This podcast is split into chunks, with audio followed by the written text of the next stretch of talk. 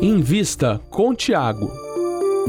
O podcast de quem investe para quem investe.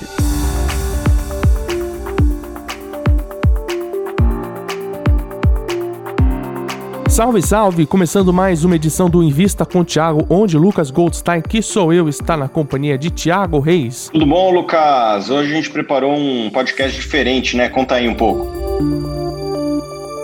Então, para comemorar que somos os melhores, estamos entre os melhores do ano no Apple Podcast, nós fizemos uma promoção entre os ouvintes desta plataforma. Eles deixaram sua avaliação com cinco estrelas e nós temos um sorteado. Um sorteado não, um sorteado, Thiago. Muito bom, muito bom. É sempre um prazer enorme estar com os nossos ouvintes, nossos clientes aqui. E quem que tá com a gente hoje? O sorteado foi o Cícero Matheus Jatai. Olá, Cícero. Olá, Lucas. Boa tarde. É um prazer imenso estar fazendo parte desse podcast. Queria dizer que é uma sensação estranha Estou acostumado a ouvir o podcast em vista com o Thiago, sempre ouvindo e agora ter o privilégio de participar. Fico muito feliz com essa oportunidade. Olha, você não vai ficar triste, ouvinte, porque temos perguntas da audiência e respostas do Thiago também.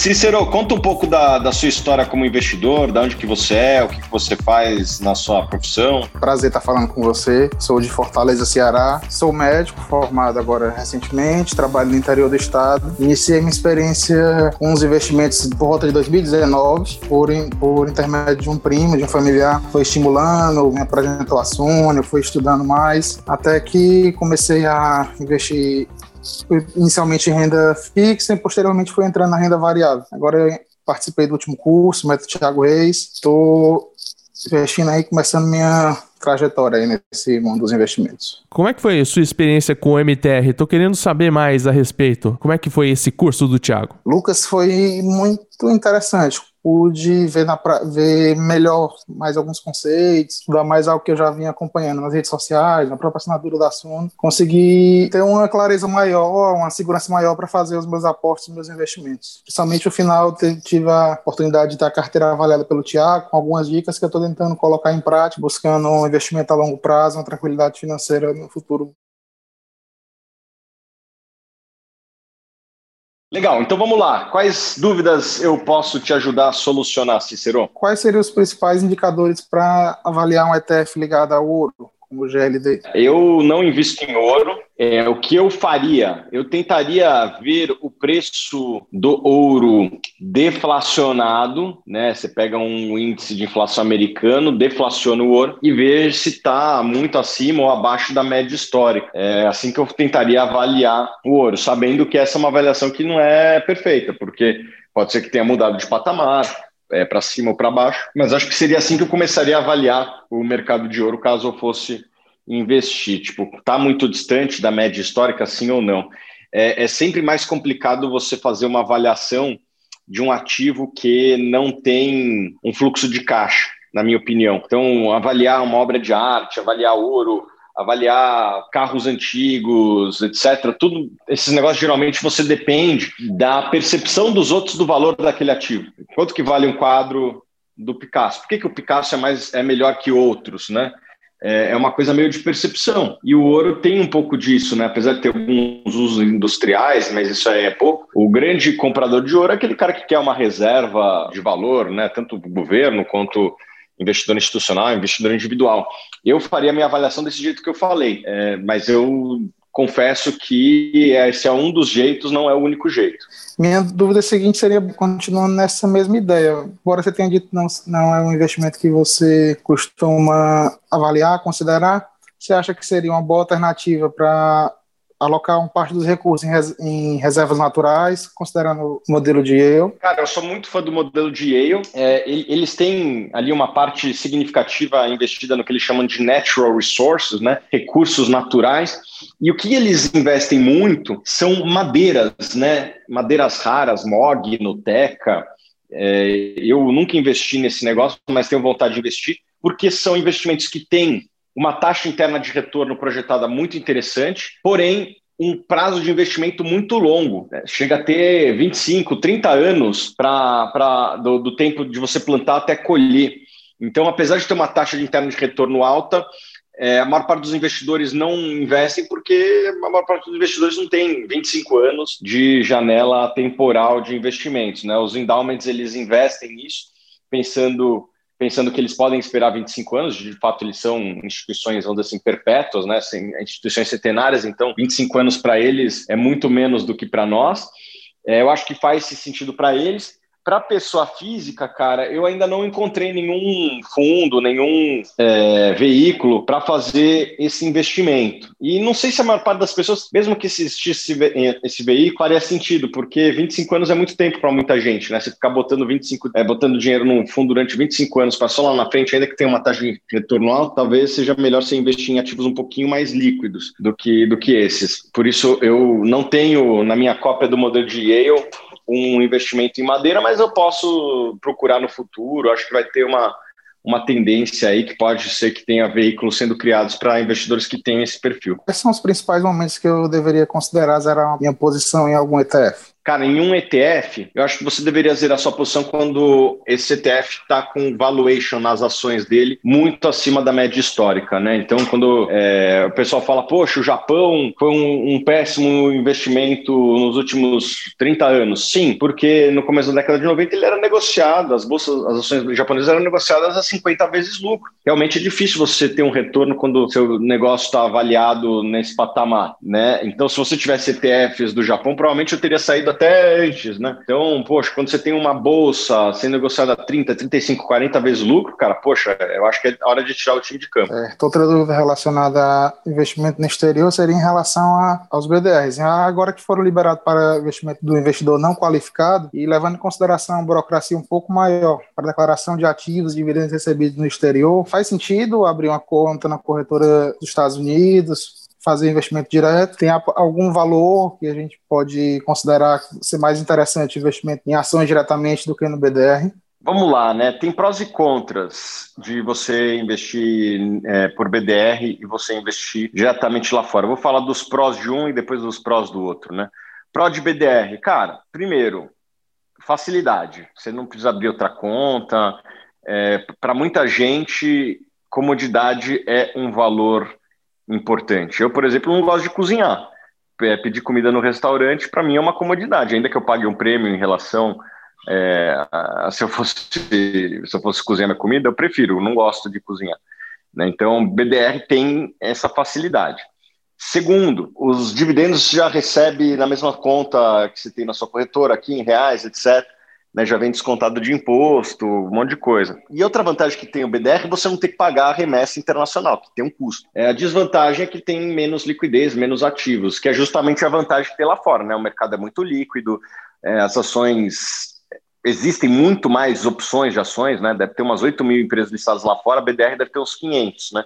Então é muito mais é, opções que existem quando você faz o investimento lá fora. A desvantagem é que você vai pagar principalmente a, a, a, taxa de remessa, né? Com o IOF, etc. Isso aí dá um valor significativo às vezes.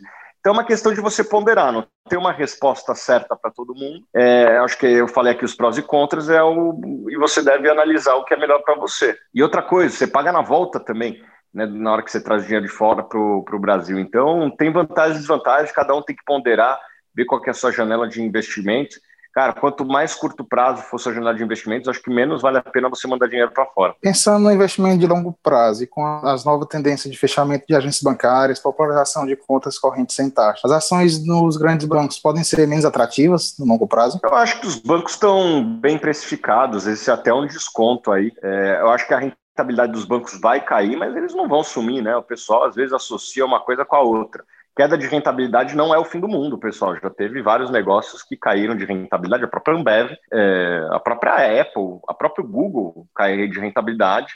Né, as margens dessas empresas têm, têm caído levemente ao longo dos últimos anos. E as empresas estão aí, firmes e fortes. Então, não tem que. Não é porque uma margem vai cair que a empresa vai entrar em colapso e vamos ter uma corrida bancária e o Banco do Brasil vai acabar. Nada disso. Né? É, o que eu acho que vai ter uma queda da rentabilidade muito disso já está precificado, acho que está até sobreprecificado. Eu acho que bancos têm um pequeno upside neste momento na média. Para finalizar, minha última pergunta seria se você tem alguma dica de ouro a dada a um jovem investidor que busca atingir a independência financeira usando como meio os investimentos em renda variável? Tem algumas. Primeiro, diversifique. Invista em ativos de, de alta qualidade, empresas lucrativas, com potencial de crescimento, balanço sólido. É, terceiro, fique atento às taxas que você paga. Acho que essas são boas regras que, se você seguir, você já vai estar na frente de muita gente. Temos também perguntas da audiência. Eu quero que o Cícero fique aqui com a gente para dizer também o que, que ele acha das perguntas. A gente abriu um quadro de perguntas no perfil do Thiago lá no Instagram. O Bruno Melim mandou para o Thiago. Thiago, na sua opinião, qual empresa listada melhoraria muito se você estivesse no comando? Qualquer estatal. Pode botar qualquer estatal que tenho certeza que vai melhorar no dia seguinte. Mas aí tem que dar carta branca também, né? Não adianta, não adianta é, me colocar lá e ter que seguir o que está acontecendo. As demais empresas, eu, eu prefiro eu prefiro não opinar, porque, cara, eu não me considero um baita gestor. Né? Eu acho que as, as, as, empresas estatais elas têm incentivos errados que qualquer pessoa que entra sem aqueles incentivos incorretos vai fazer um trabalho melhor do que quem está lá. Então é mais fácil. Agora, as outras empresas, é, você tem que ter um conhecimento do mercado. Eu não sei operar a Vale, não sei operar a Gerdau, não sei operar o, o Itaú. Eu, eu reconheço isso e prefiro não falar, mas eu acho que com incentivos corretos eu conseguiria fazer um trabalho bom nas estatais. Por que as estatais acabam tendo esses incentivos incorretos, na sua opinião? Cara, vamos lá, falar um papo reto aqui, né? Assim, o dono das estatais é o Estado. E o Estado tem uma agenda própria, e não uma agenda necessariamente de criação de valor. Né? Tem, tem uma agenda, no melhor cenário, de, de fins sociais e no pior cenário, de corrupção. Né? Então, só de você fazer uma gestão mais focada na criação de valor para o acionista, eu não tenho dúvida que tem muita ineficiência que, que pode ser é, incinerada. Sumir com essas ineficiências que existem eu tenho certeza que existem ineficiências em quase todas as empresas, né, inclusive na Suno, mas é, é, mais difícil você acabar com uma ineficiência numa empresa que os incentivos são mais corretos.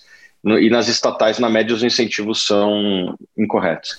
E o Cícero, você tem alguma estatal, tem alguma empresa, na verdade, que você gostaria de comandar? Dá para melhorar? Cara, eu diretamente não tenho nenhuma, mas se o Thiago comandasse a OIBR, por exemplo, você acha que ficaria muito feliz. Davi Fim manda: Você já conseguiu recuperar seu patrimônio em relação à crise com o corona no início do ano passado? Como isso aconteceu? Sim, já recuperei. Foram dias muito ruins ali, né, em termos de desempenho naquela época, mas é, algumas ações que eu tenho no meu portfólio, até abro de vez em quando lá no meu Instagram o desempenho, então dá para ver, é, tiveram uma performance estelar aí que, que superaram as máximas do começo do ano passado. Então, ações como da Unipar, Apple, Google, Facebook, as ações ajudaram bastante a puxar para cima a rentabilidade e hoje o patrimônio negocia perto da máxima. O usuário Laertius manda o seguinte: Tiago, se não houvesse dinheiro no planeta, com que você trabalharia? Putz, cara, eu gosto do que eu faço, mas o que eu faço envolve dinheiro, então.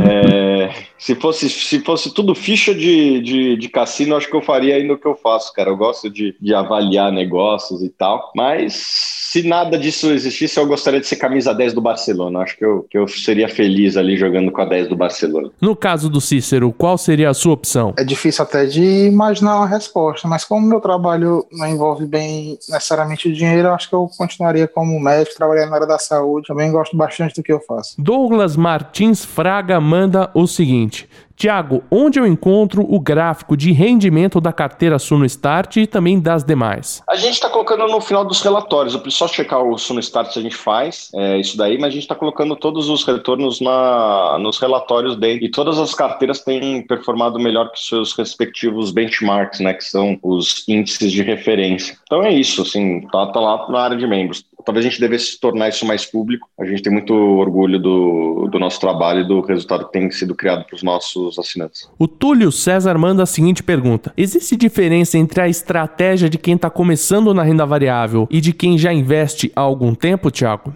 Cara, eu acho que quem está começando deveria primeiro se ambientar né, ao, ao investimento. Então, não chegar e botar o all-in. Eu acho que quem está começando tem que começar por ativos menos voláteis, ações do setor elétrico, é, fundos imobiliários. Quem tem mais, vamos dizer assim, experiência e já passou por umas poucas e boas, acho que está mais aberto a correr mais risco. O T do Break manda: a Alupar será uma boa pagadora de dividendos no futuro próximo, Thiago? A tendência é que seja, tá? É, a empresa está entregando muitos projetos agora em 2021 e principalmente 2022. A tendência natural é que essa geração de caixa seja redirecionada para os acionistas na forma de dividendos. É, se isso não ocorrer, é porque a empresa entrou num novo ciclo de investimento. A empresa passou por um grande ciclo de investimento ao longo dos últimos anos, não tem nenhum leilão relevante que foi vencido recentemente, então a tendência é gerar caixa e pagar para o acionista. A única forma disso não acontecer é se ela fizer outro ciclo de investimentos que não está no radar hoje. Pode ser que isso ocorra? Pode, mas não é o que está no cenário base do momento. O Adalberto Milhomem mandou o seguinte: Tiago, o que você acha de uma carteira 100% internacional? Primeiro, se você não mora no Brasil, seus gastos são 100% no exterior, acho que faz total sentido. Agora, se você mora no Brasil, tem prós e contras, né? Por que, que tem prós e contras? Porque quando você tem uma carteira internacional, é, de certa forma você já tem a sua renda oriunda do seu trabalho no Brasil. Né? Então você tem um ativo no Brasil, de certa forma, né? que é o seu próprio, que é o seu fluxo de caixa da sua, do seu trabalho. O Cícero aí vai ganhar em reais, sendo médico no, no Ceará ou onde ele quiser. E se vier uma crise, provavelmente os clientes dele vão sentir alguma dificuldade, vão vai cair o, o, o, número de consultas, etc. E esse investimento no exterior, a tendência é que se valorize. Então, no momento ruim para a economia, em que você tem menos trabalho, menos renda, você vai estar com seu patrimônio na máxima, né? Ano passado, que foi um ano bem desafiador, o IVVB11, que é o, que é o ETF de SP500, subiu mais 50%, né? Então, no momento ruim, você está rico, né? Assim, pelo menos as coisas as coisas estão ruins para o trabalho, mas pelo menos estão boas para o patrimônio. Tem essa vantagem. Qual é a desvantagem? É o descasamento com as suas despesas, né? E as pessoas se esquecem, mas o dólar às vezes cai também, né? Teve um período lá que o dólar foi de 4 para 1,50. No começo de 2003, o dólar estava 4 reais. Em 2008 ele estava quase 1,50. Quem tinha 100% em dólar, cara, sofreu um pouco, apesar do Dow Jones ter subido, mas subiu bem menos do que ação, é, as ações das empresas brasileiras. Então, eu acho que todo mundo deveria ter um, um, investimento no exterior, pelo menos 10%, e ter um pouquinho mais caso você tenha mais gastos em dólar, né? Se você tem carro importado, se você faz viagem para fora, apartamento em Miami, sei lá, essas coisas, daí você considera ter mais participação. Se não, trava ali nos 10%. O usuário DI Oliveira underline 91 mandou essa, Thiago. Qual é o seu maior sonho para a Suno? Ajudar a chegar nos 10 milhões de investidores. Eu tô passada, chocada. Meu Deus! Quando a gente começou, o sonho era bater um milhão, hein? Já, então o sonho já está sendo multiplicado por 10. O Yuri Machado manda o seguinte: eu tenho 20 anos e não tô achando emprego. O que eu faço? Cara, ou você cria o seu próprio emprego ou você vai trabalhar na empresa dos outros. Acho que então, ou você empreende ou é, você vai procurar um emprego. Quem está contratando hoje? Cara, área de TI. área de TI, falta, tem 400 mil vagas aí em falta no Brasil. É, se eu fosse você, cara, eu procurava me especializar em áreas que as pessoas estão contratando, né? Acho que muitas vezes as pessoas engatam numa carreira porque o pai era daquela carreira, etc., e não olham para as demandas de mercado. Hoje, a área que está mais contratando, que tem uma escassez de mão de obra, é a área de TI como um todo. Então, cara, é, eu, eu, brinco assim, que quem é de TI só é pobre se quiser. Então, cara, faz aí um curso de TI, programação, aí eu não sou especialista nisso, tem várias né, linguagens, Python, C++, nem, nem sei quais são as, as linguagens, mas, cara, o profissional de TI só fica desempregado se quiser. Diego Medeiros manda a seguinte pergunta: Antes do IPO de uma empresa, já é possível saber se há propensão dessa empresa de pagar dividendos? Eu acho que é caso a caso, Lucas. Tem que conversar com as pessoas envolvidas no IPO, leia o relatório da Sumo, porque muitas vezes conversa com as empresas, conversa com as nossas fontes no setor. Não tem jeito, é caso a caso. E acho que o time da Sumo tem ajudado bastante os investidores a analisar essas empresas quando elas estão fazendo IPO. Pedro Ramos manda a seguinte pergunta: Quais os caminhos para se trabalhar no setor financeiro? Ajuda muito você ser formado em administração, economia e engenharia numa faculdade de primeira linha. E outro, outra coisa que ajuda muito é certificação. Né? Se você tem um CNPI, CFA, CGA, essas coisas abrem muitas portas, tá? Então, acho que essas duas coisas é boa, são boas dicas para quem quer trabalhar no mercado financeiro. Pedro Zac manda a pergunta: o que é Net Asset Value e como analisar? NAV, Net Asset Value, nada mais é do que o valor dos ativos. Né? Então vamos lá, vamos analisar o NAV de uma construtora. Quanto que ela tem de recebível de, de, de, clientes, quanto que ela tem de estoque, quanto que desse estoque é terreno, quanto que é imóvel pronto, quanto que ela tem de caixa, subtrai o que ela tem de dívida. Esse é o NAV da empresa. É você pegar os principais ativos e subtrair o que ela tem de passivo, você vai chegar no NAV. Marcos Vini manda: Você prefere ações ou FIIs? Por quê? Cara, eu não prefiro nenhum nem outro. Eu sempre me pergunto qual é a melhor alternativa no momento. No momento, eu tenho preferido mais ações e mais especificamente ações do setor elétrico.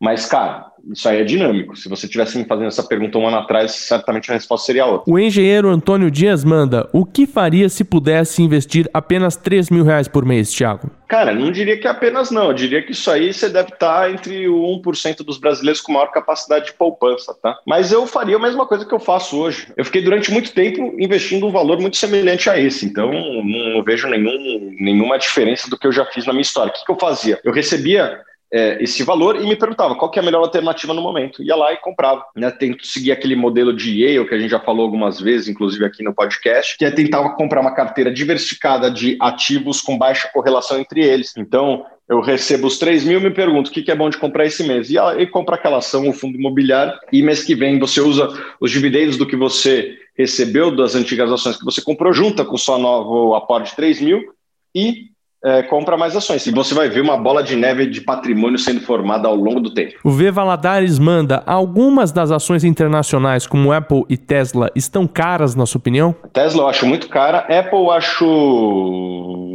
moderadamente precificada. Acho que ela está no preço. Com a taxa de juros do jeito que está, Apple está no, no preço, não está cara nem barato. Das ações de tecnologia que eu gosto mais nesse momento é o Facebook. Google Apple, Facebook. Quer saber como crescer com essas empresas? E-book Investindo no Exterior. Link na descrição deste podcast.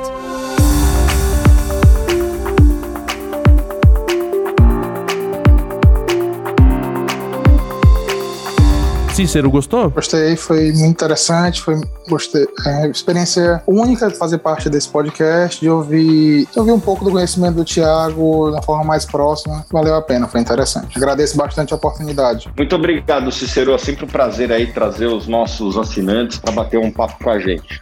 Assim terminamos mais uma edição do Invista com o Thiago podcast do Thiago Reis. Por favor, recomende o podcast aos seus amigos, curta o episódio se for possível na sua plataforma e siga o Invista com o Thiago onde ele estiver. Também siga o Thiago Reis nas redes sociais, o Lucas Goldstein e agora o Cícero, não é mesmo, Cícero? Com certeza, agradeço bastante essa oportunidade, foi muito interessante a participação. Muito obrigado, Lucas, muito obrigado, Cícero, pela sua querida presença. É sempre ótimo fazer um podcast com vocês e até quarta que vem em mais um Vista com o Thiago.